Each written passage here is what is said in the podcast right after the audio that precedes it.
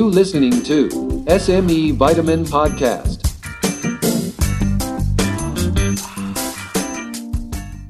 สวัสดีครับ SME วิตามินกับผมสิริชัยวัฒน์วันนี้นะครับอ่อวันนี้ผมก็จะมาคุยเรื่องที่สำคัญอีกเรื่องหนึ่งนะครับ ที่จริงก็จะพูดเรื่องเคสนะฮะเตรียมเคสไว้ 3 4 เคสแล้วแหละนะครับ แต่ว่า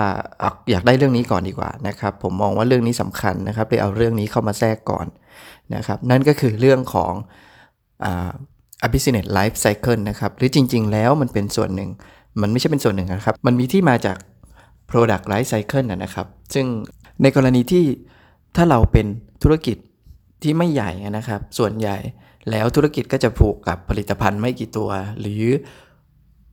เริ่มต้นเนี่ยมาก ๆ เลยก็จะต้องเป็นตัวเดียวนะครับ หลาย ๆ ธุรกิจเลยก็คือจะต้องเป็นตัวเดียว อันนี้เนี่ยก็เลย เขียนหัวข้อเรื่องไปว่าอะ business life cycle ก็คือธุรกิจเดียวนะครับวัฏจักรธุรกิจหรือวัฏจักรผลิตภัณฑ์ ตัวนี้เนี่ยมันมีความสำคัญอย่างไร เดี๋ยววันนี้เราจะมาพูดคุยกัน แล้วก็ในเชิงของกลยุทธ์ ในเชิงของการทำความเข้าใจในเรื่องนี้นะครับ เพราะว่ามันค่อนข้างจะสำคัญมาก โอเค business life cycle เนี่ยหรือว่า product life cycle เนี่ยนะครับมันมาอย่างไร คือถ้า ถ้าว่ากันตามที่มานะครับ จากที่ผมไปสืบค้นได้เนี่ย มันน่าจะมาจากบทความของเลวิตเทโอดอร์นะครับ ที่ตีพิมพ์ใน Business Harvard Review เมื่อ November นะครับ คศ 1965 ก็พฤศจิกายนปี 1965 เป็นพศนี้ไม่แน่ใจนะครับ ลืมลืมคำนวณมาให้นะครับ ว่ามันพศอะไร แต่ว่าปีนี้เนี่ย 2019 แล้ว ท่านก็คิดดูครับ มันมี 40 ปี 50 ปีครับ เกือบราวๆนั้นเลยนะครับ ในแนวคิดตอนแรกเนี่ย ขออภัยครับในแนวคิดตอนแรกเนี่ยเขาจะแบ่งวัฏจักรของผลิตภัณฑ์นะครับ คือ อย่างนี้เลยดีกว่านะครับ มันมาจาก product life cycle นะครับ ฉะนั้นผมก็จะพูดเป็นวัฏจักรผลิตภัณฑ์ละกัน แต่เป็นที่เข้าใจกันว่าทำไมมันถึงเชื่อมโยงกับธุรกิจ เป็นธุรกิจวัฏจักรธุรกิจไปด้วย เพราะว่าถ้าเป็นธุรกิจเล็กเนี่ยแน่นอนผลิตภัณฑ์คุณมีไม่เยอะนะครับ แล้วก็มันมีผลต่อการดำเนินกิจการนั่นแหละนะครับฟังไปเรื่อยๆแล้วท่านจะเข้าใจนะครับอะโอเค วัฏจักรผลิตภัณฑ์นะครับที่เลวิตเทโอดอร์นะครับถ้าอ่านชื่อผิดนี่ผมต้องขออภัยด้วยนะครับ เพราะว่า ไม่เราเราเป็นคนไทยนะครับ ไม่ได้คุ้นเคยกับชื่อชื่อชาวต่างชาติมากนักว่าออกเสียงสำเนียงยังไง แม้แต่เขียนเหมือนกันบางทีเป็นคนคนละชาติก็ก็ออกเสียงไม่เหมือนกันด้วยนะนะครับอะกลับมาอีกทีหนึ่งนะครับ พาออกพาฉีกไปเรื่อย ๆ เลยนะครับเขาแบ่งเขาแบ่งวัฏจักรพวกนี้เป็น 4 ขั้นหรือว่า 4 สเตจนะครับ คือ1นะครับ เขามองเขามองในเชิงของ Product เนี่ยมันเกี่ยวข้องกับการตลาด ฉะนั้น 1เขาจึงบอกว่า stage เนี่ยเป็น Market Development นะครับ2นะครับเป็นช่วงของ Market Growth นะครับอ่าลืมลืมอธิบายขอไป คือ1นะครับ Market Development ก็คือช่วงพัฒนาผลิตภัณฑ์นะครับ 2. ช่วง Market Growth นะครับก็คือช่วงของการการเติบโตนะครับการตลาดช่วงของการเติบโตนั่นแหละนะครับ หรือเขานิยามว่าอาจจะเรียกช่วงนี้ได้ว่า ช่วง take off นะครับ take off ก็คือเหมือนเหมือนเวลาเครื่องบินออกจากจากลานบินนะครับ คือบินขึ้นและเหินขึ้นแล้วก็คือช่วงโตขึ้นนั่นเองนั่นแหละครับ ช่วงที่ 3 ก็คือช่วง market majority นะครับ ช่วงเติบโตเต็มที่นะครับ ตลาดเติบโตเต็มที่ ช่วงที่ 4 ช่วง market decline นะครับ ก็คือช่วงถดถอยนะครับ หรือว่าคลายตัวนะครับ โอเค แต่ว่าในที่นี้เนี่ย อันนั้นน่ะมันคือหลักการดั้งเดิมนะครับ ผมขอบอกว่ามันเป็นหลักการดั้งเดิมที่มองแล้วว่าที่มาที่ไปมันน่าจะมาจากตรงนี้ ปัจจุบันเนี่ยข้อมูลต่างๆก็มีการเรียกว่ายังไงครับ มีการเอาไปประยุกต์ใช้นะครับ มีการเอาไปตีความ มีการเอาไปให้นิยามแตกต่างกันไปนะครับ ในหลาย ๆ รูปแบบซึ่งไม่ได้ผิดอะไรนะครับ มันมันก็ต้องมีการปรับเปลี่ยนไปในตามยุคตามสมัยด้วยส่วนหนึ่ง หรือว่า การเอาองค์ความรู้อื่น ๆ มารวม ในวันนี้ก็เช่นกันครับ ก็จะเป็นในแนวทางนั้นนะฮะ คือถึงได้บอกว่าบางทีเนี่ยแค่ตรงนั้นมันอาจจะยังไม่พอหรือว่ามันมันก็มันก็เป็นหลักการที่ดีไงครับ แต่เราเอามันจะดีกว่าถ้าเราเอามาขยายหรือมาเสริมให้ลงลึกหรือชัดเจนขึ้นไปอีกในหลาย ๆ ด้านนะครับ ซึ่งผมจะไปทีละด้านในในแบบของผมนะฮะอันนี้ไม่ได้เหมือนของใครแน่นอนแล้วก็ คือการที่ไม่ได้เหมือนของใครไม่ได้หมายความว่าผมมั่วมานะครับ เพียงแต่ว่าคือนนำองค์ความรู้ต่างๆนำประสบการณ์มาใส่เพิ่มเติมให้ด้วย ฉะนั้นมันก็น่าจะได้ประโยชน์มากขึ้นกว่า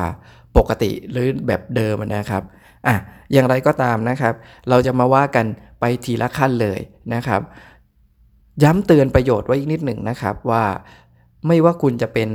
ธุรกิจไหนทำผลิตภัณฑ์ไหนเนี่ย โดยส่วนใหญ่อย่างไรก็ต้องอยู่ในวงจรนี้นะครับ ฉะนั้นไม่เสียหายเลยในการที่จะต้องรู้ในเรื่องนี้แล้วต้องฟังในเรื่องนี้นะครับ ขั้นตอนที่ 1 หรือว่า stage ที่ 1 ที่มันจะเกิดขึ้นเนี่ยแน่นอนครับ มันก็คือ stage ที่เราเรียกว่า development development stage เนี่ยก็คือดังที่เราบอกครับ มันเป็นช่วงพัฒนาผลิตภัณฑ์นะครับ บางทีเขาบอกเป็นช่วง launch stage นะครับคือคือช่วงปล่อยของนะฮะช่วงปล่อยปล่อยผลิตภัณฑ์อะไรก็ตาม แต่ในที่เนี้ย นะครับมันคือช่วงเริ่มต้นนั่นเองนะครับฉะนั้นขั้นตอนการพัฒนาและเริ่มต้นเนี้ยนะครับสำหรับผมเนี่ยก็ยังมองแยกย่อยได้เป็นอีก 3 ส่วนนะครับ ซึ่งอาจจะจำเป็นหรือไม่จำเป็นก็แล้วแต่ธุรกิจกิจการนะครับ ใน 3 ส่วนนี้ใน 3 ส่วนนี้มีอะไรบ้างนะครับ ผมก็จะให้เป็นหัวข้อดังนี้นะครับ คือข้อ1เนี่ยหัวสเตจที่1เนี่ยมันคือ development stage นะครับ ขั้นตอนการพัฒนาเริ่มต้น ฉะนั้น 1.1 นะครับ ผมให้ว่ามันเป็นช่วงของการ explore นะครับ คือการสำรวจนี่เอง สำรวจอะไรครับ ก็คือก่อนที่ในช่วงการพัฒนาเนี่ยบางทีเราก็ต้องมีการทำควบคู่กันไป หรือควรจะทำก่อนแล้วด้วยซ้ำก็คือว่าอย่างน้อยคุณต้องควรรู้ Market Size นะครับ แล้วประมาณการ Market Share อันนี้ผมผมชอบพูดบางทีผมชอบพูดเป็น Market Share หมดเลยนะ ผมชอบพูดผิดนะฮะ ไม่รู้ว่าเคยพูดผิดบ้างหรือเปล่า แต่คิดว่าอาจจะมีนะครับ แต่จริง ๆ แล้วมันคือ Market Size ก่อน นั่นคือขนาดของตลาดนะครับ ภาพรวมของผลิตภัณฑ์นั้นธุรกิจนั้นเนี่ยมันมีมูลค่าตลาดเท่าไหร่ก็คือ สรุปแล้วสมมุติถ้าเกิดคุณเป็นผู้ขายรายเดียวเนี่ยทั้งตลาดคุณขายได้เท่าไหร่นะครับ และในความเป็นจริงก็อาจจะไม่ได้มีผู้ขายรายเดียว ฉะนั้น Market Share ก็คือส่วนแบ่งการตลาดของคุณเนี่ยน่าจะได้เท่าไหร่นะครับ ตรงนี้มัน มันส่งผลหลาย ๆ อย่างในการในการพัฒนาธุรกิจต่อไปนะครับ หรือในการพัฒนาสินค้าตัวนั้นต่อไปว่า จะไปในในมากน้อยแค่ไหนรวมถึงการผลิตอะไรก็ตาม ซึ่งสิ่งต่อมา ในการสำรวจเนี่ยก็ขาดไม่ได้ก็ต้องสำรวจคู่แข่งด้วยถูกไหมครับ มันก็เป็นที่มาของ Market Share เหมือนกันนะฮะรวมถึง สำรวจกลุ่มเป้าหมายให้ชัดเจนอีกทีหนึ่งอะไรก็ตามนะครับ จะทำก่อนหรือทำหลังดังที่ผมบอกว่า อย่างไรก็ตามก็ควรจะมีเรื่องนี้อยู่แล้ว อาจจะเป็นข้อมูลที่มีอยู่แล้ว หรือไม่มีก็ต้องทำนะครับ 1.2 ช่วงของการแนะนำนะครับคือ introduce การแนะนำทำไมต้องแนะนำอันนี้ก็อย่างดังที่ผมบอกนะครับว่า มีหรือไม่มีก็ได้นะ แต่หลายที่คือมีช่วงนี้ก่อนนะครับ ก่อนที่จะ นำสินค้าออกขายก็คือมีช่วงแนะนำเช่นว่าการสร้างกระแสก่อน การโปรโมทก่อน เหมือนการมีหนังตัวอย่างโดยที่ยังไม่ได้ฉายถูกไหมฮะหนังตัวอย่างมานานแล้วนะครับ กว่าหนังจะเข้าโรงจริงนะครับ แต่ว่าโอเคเราเราไม่ใช่เป็นสินค้าประเภทนั้น ก็อย่าลืมว่าบางครั้งเนี่ยมันก็มีการทำ PR นะนะครับทำการตลาดในเชิง PR เนี่ยเป็นการแนะนำก่อนให้เกิดให้เกิดขึ้นบางสิ่งบางอย่างก่อนนะฮะหรือนะครับทุกวันนี้อาจจะเป็นมือถือ ผมไม่แน่ใจนะ บางคนเขาก็บอกว่ามันเป็นส่วนหนึ่งของการตลาดไปแล้ว ไอการจ้างให้พวกพวกกีกครับ พวกผู้เชี่ยวชาญ พวกที่ชื่นชอบในโทรศัพท์มือถือ พวกบล็อกเกอร์ พวกนี้พวกคนเขียนบทความพวกนี้เขียนว่าหลุดหลุดข้อมูลรุ่นนั้น หลุดข้อมูลรุ่นนี้ โดยที่รุ่นนั้นยังไม่ออกอะนะครับ เหมือนกับตอนนี้ปัจจุบันเนี่ยที่พูดพอดแคสต์เนี่ยอย่างเช่นไอโฟนนะครับ ก็จะเป็น iPhone X S XR รุ่นเนี้ยนะครับ เป็น iPhone 10 ย่อยนะครับ ถ้าถ้าว่าการตามเจนของเขาก็ถือว่าเป็น 10 ครึ่งนะฮะเขาก็จะมีการแบบหลุด iPhone 11 มาแล้วหลุด iPhone 11 มาแล้วนะครับ หรือถ้าเป็นซัมซุงนะครับ ตอนนี้มันเป็น ปัจจุบันก็จะเป็นรุ่นของอซีรีส์ S10 นะฮะเขาก็จะบอกว่าเริ่มหลุด Note 10 มาแล้วนะเพราะมันเพราะซัมซุงเขาจะขั้นซีรีส์กันระหว่าง S กับ Note อ่า Note นะครับ ไม่ใช่ Note ขอโทษพูดพูด S Note แล้วลิ้นพันกัน อย่างเงี้ยมันมีการช่วงช่วงการที่เรียกว่า introduce ข้อดีถ้าเชิง marketing ตรงๆ ก็คือมันคือการสร้าง awareness นั่นเองนะครับ สร้างการรับรู้ว่ามันจะมีสินค้าตัวนี้นะครับ ขั้นตอนนี้มันก็จะเป็นประโยชน์ในเชิงการประชาสัมพันธ์นั่นเอง ทีนี้ 1.3 ก็คือช่วงอของการลันช์สินค้าเองนะครับ คือการปล่อยของแล้วนะฮะ การปล่อยของช่วงเนี้ยช่วงของการลอนช์เนี่ยเราก็จะต้องคำนึงถึงสิ่งต่างๆ ดังนี้ก็เช่นนะครับกำลังการผลิตนะฮะมันบางทีมันมันมากเกินไปมันก็ไม่ดีถูกไหม มันน้อยเกินไปมันก็ไม่ดีอีกนะครับ มากเกินไปมันหมายถึงสต็อก ที่มันมากเกินไป ยิ่งถ้าเกิดเป็นสินค้าที่หมดอายุได้เนี่ยในใน stage เนี้ยใน stage การเริ่มต้นเนี่ยการพัฒนาและเริ่มต้นเนี่ยควรคำนึงถึงสิ่งนี้ด้วยเหมือนกันนะครับ1.3 ข้อต่อมาเนี่ยก็คือช่องทางการจัดจำหน่ายแน่นอนเลยนะครับ ถ้าเป็นธุรกิจเล็กมากขายที่หน้าร้านตัวเองอย่างเดียว อันนี้ไม่มีปัญหา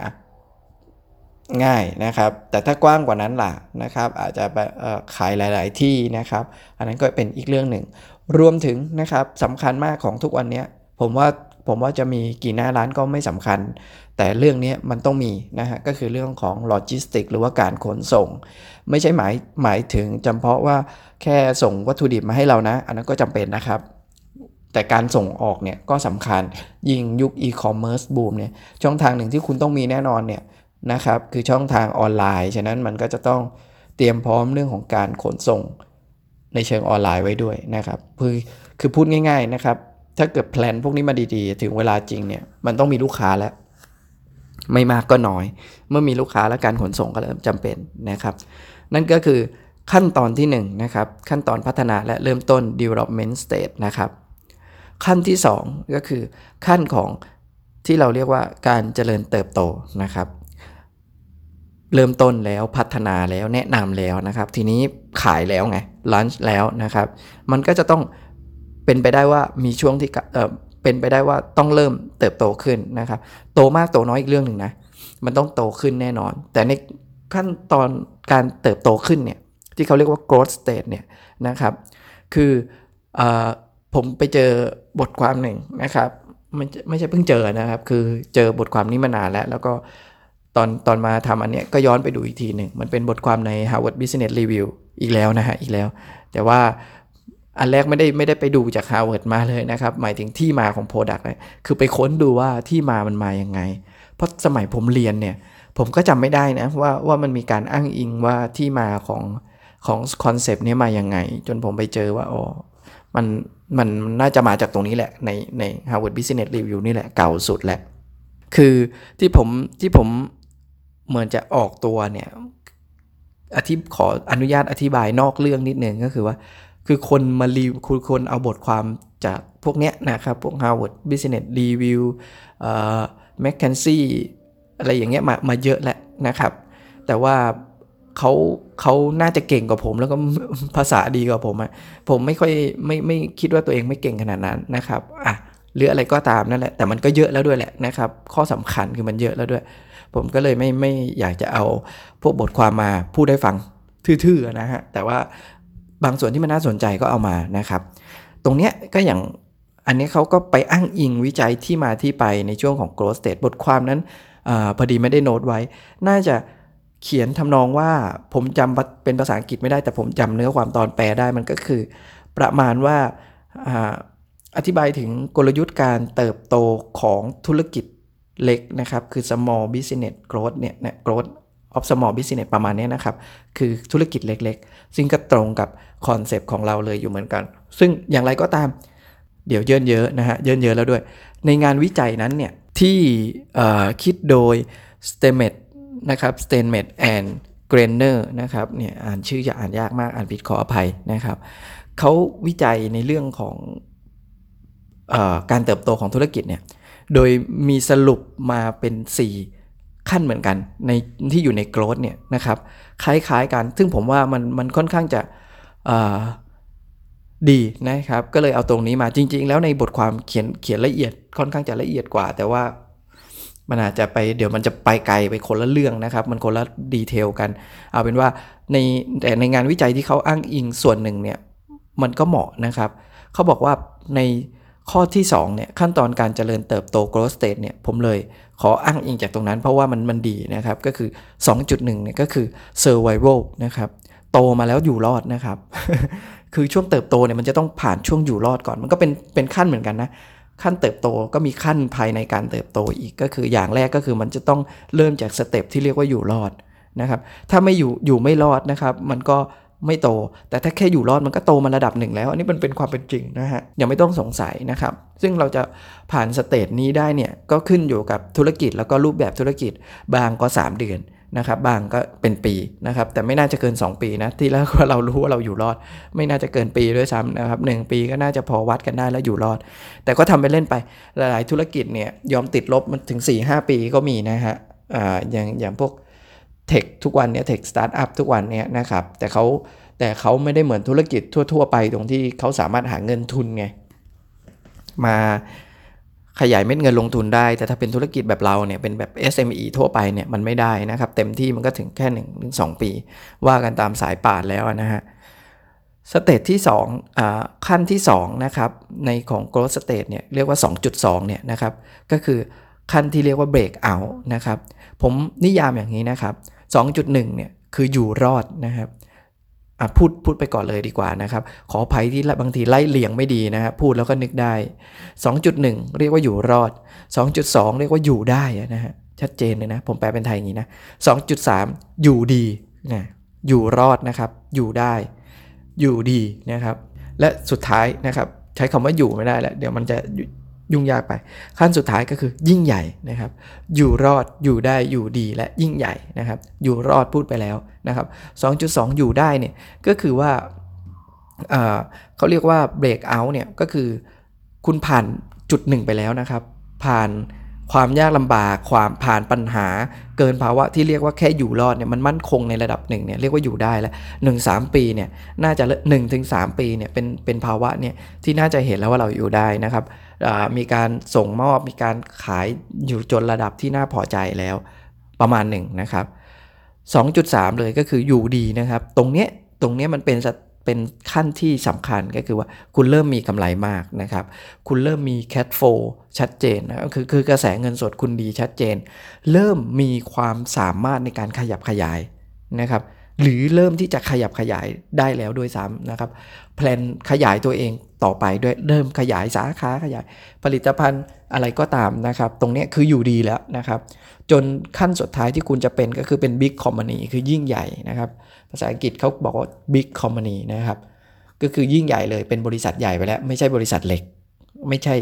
SME เล็กๆแหละนะฮะยังอาจจะไม่ได้เป็นบริษัทใหญ่เต็มตัว แต่ก็ไม่ใช่ SME เล็กๆแหละทวนอีกครั้งนะครับใน growth state นี้นะครับเขามองว่าในการโตของคุณเนี่ยมันจะไปในลำดับแบบนี้ครับ survival นะครับอยู่รอดนะครับ break out อยู่ได้นะครับ take off อยู่ดีนะครับอยู่ดี และ 4 big company นะครับคือยิ่งใหญ่นะฮะ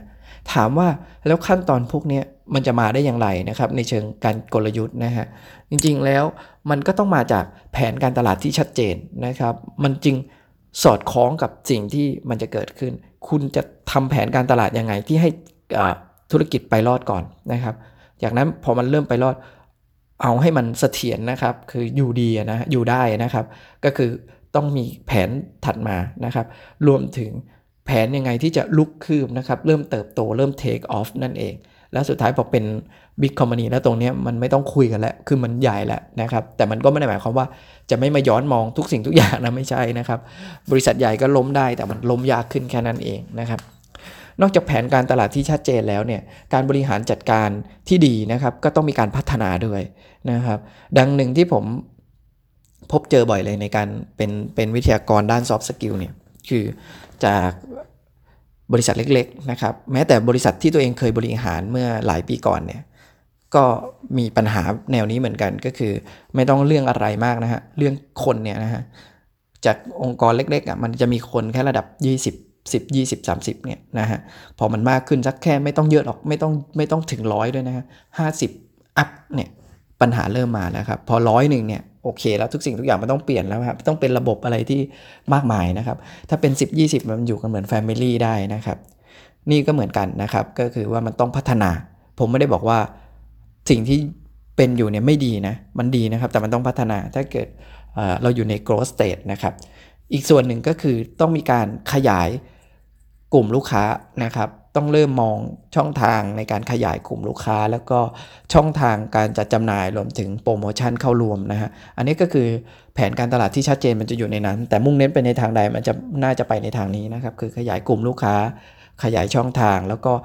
มีโปรโมชั่นรวม เพราะในส่วนแรกเนี่ย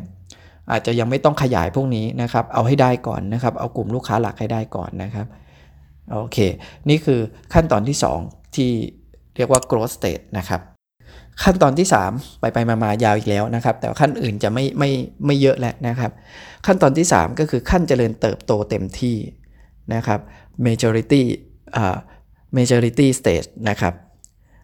แต่ผมนิยามว่ามันคือขั้นที่เรียกว่าอิ่มตัวนะฮะคือการตลาดทุกๆตลาดแหละครับ อย่างที่ผมพูดไปทีแรกว่าเรา develop เนี่ยนะฮะขั้น develop state เนี่ยมันก็ต้องมีการ มีข้อมูลหรือมีการสำรวจตลาดมาแล้วมีการ explore มาแล้ว market size เราเท่าไหร่อะไรเท่าไหร่ ถ้าคุณผ่านการเติบโตมาได้เต็มที่เนี่ยมันก็อาจจะครอง market share ที่ที่มากแล้วอะที่มันน่าจะดีแล้วอะอาจจะเป็น 80%ของ market size เลยนะครับของของตลาดภาพรวมทั้งหมดก็คือกินลูกค้าได้ 80%เลยนะครับกินลูกค้าได้ 90%เลยไอ้ร้อยเปอร์เซ็นต์เนี่ยผมว่ามันเป็นเรื่องที่ยากมาก นะครับที่จะครองลูกค้า 100%แต่ระดับ 80 นี่ก็เวอร์แล้วนะ ส่วนใหญ่ ถ้าเป็นธุรกิจใหญ่ ๆ นี่ก็คือเกิน 50 นี่เก่งมากนะครับ เกิน 50 นี่เก่งแล้วคือเป็นเจ้าตลาดที่ใหญ่มากแล้วนะครับ ถ้าเกิน 50 ก็ขึ้นอยู่กับว่ามีผู้เล่นกี่ราย ถ้ามีผู้เล่นแค่ 2 ราย มีมีแบรนด์แค่ 2 แบรนด์ก็โอเค การเกิน 50 ไม่ได้แปลกอะไรนะครับ แต่ถ้ามีเป็น 10 แบรนด์อย่างเงี้ยเกิน 50 นี่เก่งแล้วนะครับ เก่งมากด้วยนะฮะจริงถ้าเกิน 10เนี่ยสาก็เก่งแล้วครับ อะไรก็ตามนะครับ มันขึ้นอยู่กับว่าส่วนใหญ่มันก็มันมันก็เป็นไปในทางเดียวกันนะฮะ market size ใหญ่ผู้เล่นก็ต้องเยอะครับ เพราะว่าบางคนเนี่ยคือถ้ามันมีมูลค่าการตลาดหมื่นล้านอย่างเงี้ยนะครับหมื่นล้าน เอาแค่ Market Market Share แค่หนึ่งเปอร์เซ็นต์น่ะเท่าไหร่แล้วครับหมื่นล้านก็ร้อยล้านนะครับหนึ่งเปอร์เซ็นต์ก็หมายถึง 100 ล้านแล้วยอดขาย 100 ล้านนี่เยอะมากแล้วนะครับ ถ้าเป็น SME นะฮะอย่างที่บอกครับว่าขึ้นอยู่กับ Market Size ด้วยว่ามันใหญ่มากน้อยขนาดไหนนะครับ เมื่ออะไรก็ตามนะครับ คือถ้ามันเติบโตเต็มที่เนี่ยก็คือครอง Market Share ได้พึงพอใจมาก แล้วก็ไม่น่าจะได้มากกว่านี้แล้ว คู่แข่งก็ไม่ยอมนะครับ ก็บีกันจนจนเราเห็นว่ามันถึงจุดสูงสุดเนี่ยสิ่งที่ต้องทำนะครับที่มันอิ่มตัวเนี่ยก็คือการ มี 2 ข้อนะครับ 3.1เนี่ยดีกว่านะครับ market modification นะครับก็คือ modify นั่นแหละครับ ก็คือการปรับตลาดนะครับ ปรับตลาด ปรับตลาดอย่างไรนะครับ ก็อะไรที่เกี่ยวกับการตลาดนะครับ คือถ้าใครบอกว่าโบราณนี่ผมเถียงร้อยเปอร์เซ็นต์นะครับไอ้สี่พีเนี่ยไม่โบราณหรอกครับ เพียงแต่ว่ามันประยุกต์หรือปรับหรือเปล่านะครับ ถ้าแบบ ดั้งเดิมเลยเนี่ยโบราณแน่นอนถ้าคุณบอกว่ามันแค่นั้นนะแต่ถ้าคุณประยุกต์ได้เจาะลึกลงได้เนี่ยมันเพียงพอมากแล้วครับนี่ก็คือการปรับอาจจะ Product อาจจะยังไม่ใช่นะครับ การปรับตลาดตัวเนี้ยยังคืองี้อะเดี๋ยวผมพูดแล้วเดี๋ยวมันสับสน 3.1 ใน Market Modification นะครับ หรือ Modify นั่นแหละนะฮะ 3.2 ก็คือ Product Modify นะฮะ ก็คือ ปรับปรุงที่ผลิตภัณฑ์หรือปรับปรุงที่การตลาด ปรับปรุงที่การตลาดไปในเชิงไหนก็อาจจะ price ก็ได้นะครับ ปรับปรุงราคาก็ได้นะครับ เล่นในช่วงราคาอื่นนะฮะไม่ได้หมายความว่า ลดราคาลงเลยจริง ๆ ลดราคาลงก็ได้นะ แต่ว่าจะเป็นข้อเสียมากกว่า แต่เพียงแต่ว่ามันมันอาจจะใช้กลยุทธ์คงราคาไงครับ หลายสิ่งหลายอย่างเนี่ย การแค่คงราคามันก็เหมือนลดราคาแล้วครับนะฮะ เพราะว่าคุณคุมต้นทุนได้นะครับ การขยายตลาดนะครับไป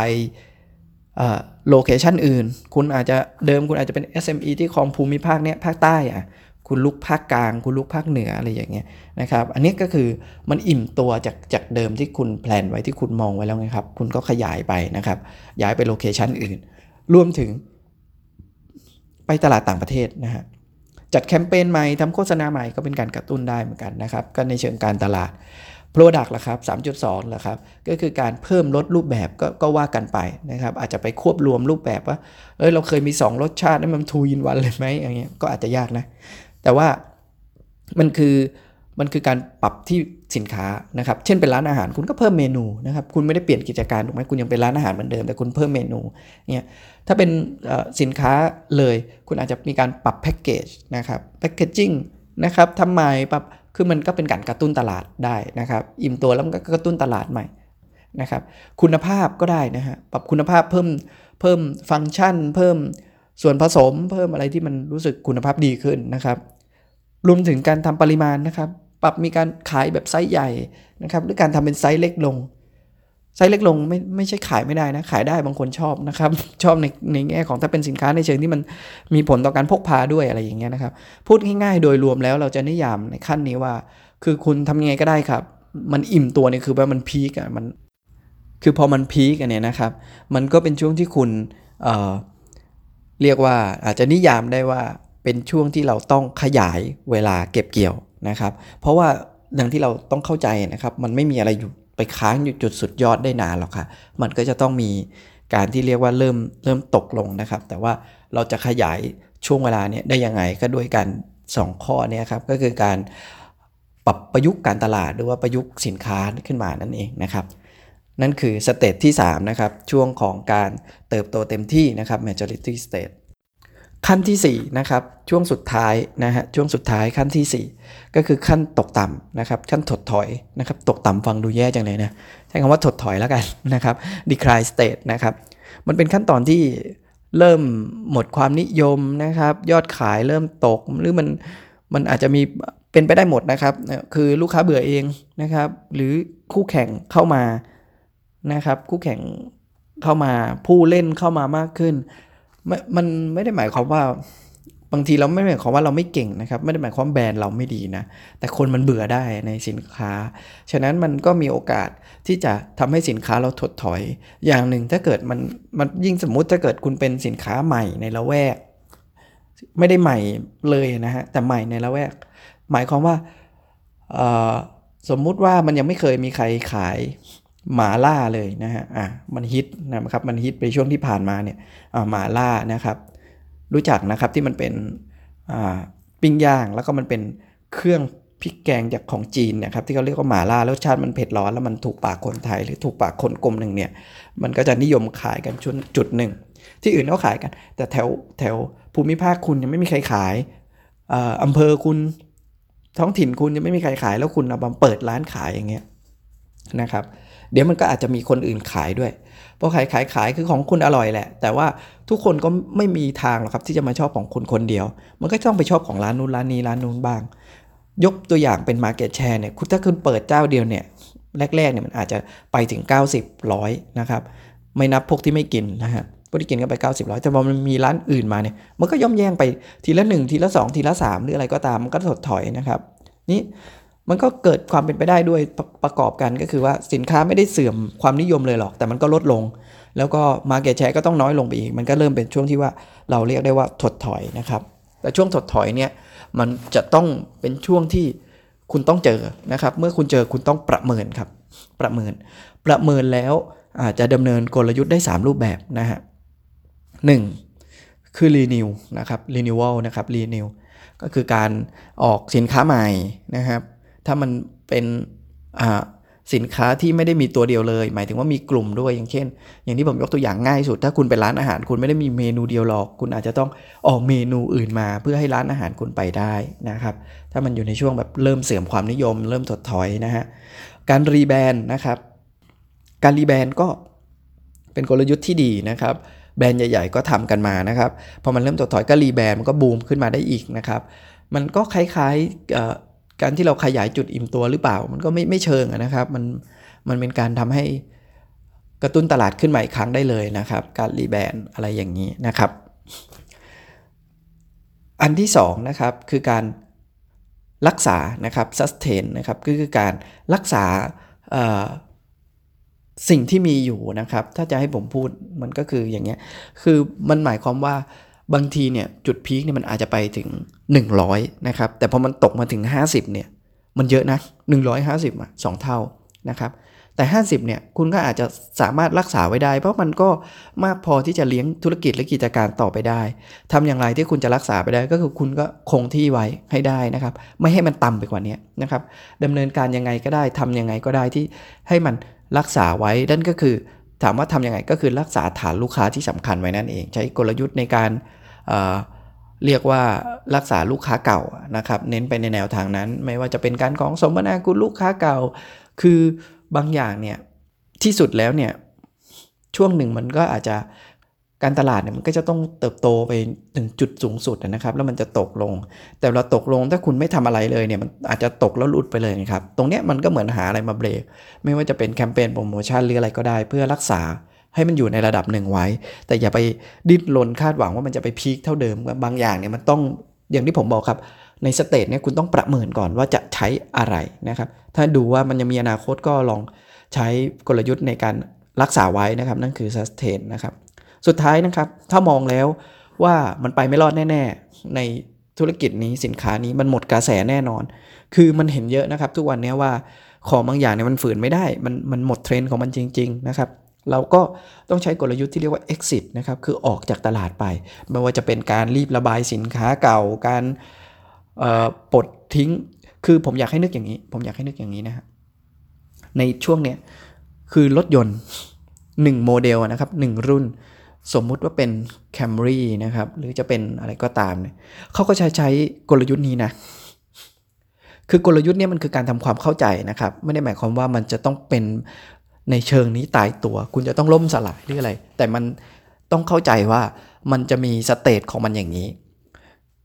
ในช่วง develop เนี่ยโอเคเขาอาจจะไม่มันอาจจะไม่ได้เกี่ยวอะไรกับการตลาดหรือเกี่ยวอะไรกับลูกค้า แต่ในช่วง introduce เนี่ยนะครับหรือในช่วงการพัฒนาและเริ่มต้นเนี่ยมันคือเขาก็ต้องมีการเริ่มแนะนำว่าเดี๋ยวจะเปิดตัวรถใหม่เห็นไหมนะครับการมีสร้างรถต้นแบบไปออกมอเตอร์โชว์ออกงานรถยนต์อย่างเงี้ยนะครับมันคือการแนะนำแล้วนะครับ นี่พอช่วงการปล่อยเขาก็จะมีแคมเปญมาปล่อย ด้วยว่าข้อเสนอพิเศษนู่นนี่นั่นจองรถวันนี้อะนี่คือการปล่อยรถออกสู่ตลาดนะครับ ทีนี้พอมันจุดหนึ่งนะครับเขาก็ประเมินแล้ว 2 ปี ถ้าผมจะไม่ผิดเขาจะเริ่มรู้ว่าเนี่ยมันคือจุดอิ่มตัวของโมเดลรถรุ่นนี้แหละคนเริ่มไม่สนใจ เขาก็มี minor change นะครับ คือการเปลี่ยนบางอย่างเห็นไหมนะครับรถยนต์เนี่ยภาพชัดมาก เขาก็จะ minor change นะครับพอ minor change แล้วปุ๊บ สุดท้ายเขาก็ต้องปล่อยรถรุ่นนั้นออกไป เพราะมันเก่าหมดความนิยม นี่คือ product life cycle ชัดเจน สุดท้ายเขาก็ renew ไงครับ คือ all new model ก็คือโฉมใหม่ทั้งหมดของรุ่นนั้น ก็ all new Camry all new เดี๋ยวจะเข้าข้าง Toyota all new Accord อะไรอย่างเงี้ยนะฮะ ในในรถรีเวลเดียวกัน แต่จริง ๆ แล้วทุกรุ่นทุกรีเวลทุกรถนะครับ มักจะใช้ คอนเซปต์นี้ก็คือช่วง major ช่วง maturity เนี่ยช่วงอิ่มตัวเนี่ยเขาก็จะใช้วิธีการ minor change คือการปรับปรุงมันมาเพื่อขยายตลาดไปได้อีกหน่อยหนึ่งนะครับ จากนั้นถ้าเกิดมันคลายตัวแล้วจริง ๆ เขาก็ต้อง renew เลยก็คือ all new เลยนะครับ แต่ถ้ารถรุ่นเนี้ยทำมาทั้งหมดแล้ว มันไม่ได้รับความนิยมจริง ๆ มันเสื่อมเขาก็ต้อง exit ครับเขาก็ต้องปล่อยรถรุ่นนี้หมดจากตลาดทำรถรุ่นใหม่ไปเลย นี่คือ ตัวอย่างที่ชัดเจนเนาะนะฮะค่อนข้างจะชัดเจนมากสำหรับรถยนต์นะครับ สินค้าหลาย ๆ อย่างที่ท่านขายก็ไม่ใช่เหมือนรถยนต์ทั้งหมดนะครับ เจ๊งหมดไปเลยจบไปเลยได้ก็มีนะครับที่เป็น